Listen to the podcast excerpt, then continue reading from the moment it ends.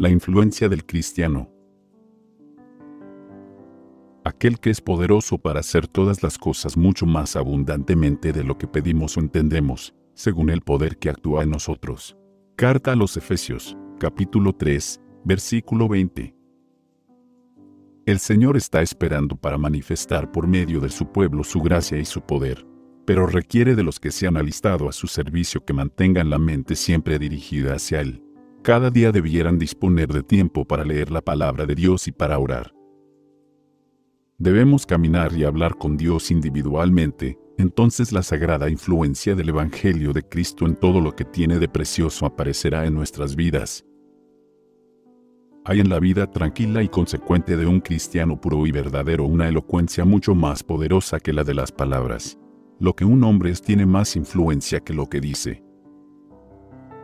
Los emisarios enviados a Jesús volvieron diciendo que nadie había hablado antes como él.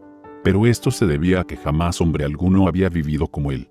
De haber sido su vida diferente de lo que fue, no hubiera hablado como habló.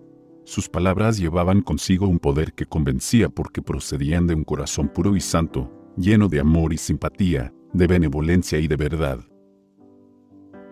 Nuestro carácter y experiencia determinan nuestra influencia en los demás. Para convencer a otros del poder de la gracia de Cristo, tenemos que conocer ese poder en nuestro corazón y nuestra vida.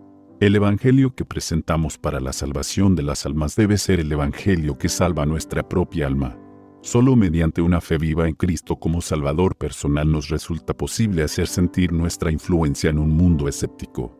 Si queremos sacar pecadores de la corriente impetuosa, nuestros pies deben estar afirmados en la roca, Cristo Jesús, el símbolo del cristianismo no es una señal exterior, ni tampoco una cruz o una corona que se lleven puestas, sino que es aquello que revela la unión del hombre con Dios. Por el poder de la gracia divina manifestada en la transformación del carácter, el mundo ha de convencerse de que Dios envió a su Hijo para que fuese su redentor. Ninguna otra influencia que pueda rodear el alma humana ejerce tanto poder sobre ella como la de una vida abnegada. El argumento más poderoso en favor del Evangelio es un cristiano amante y amable.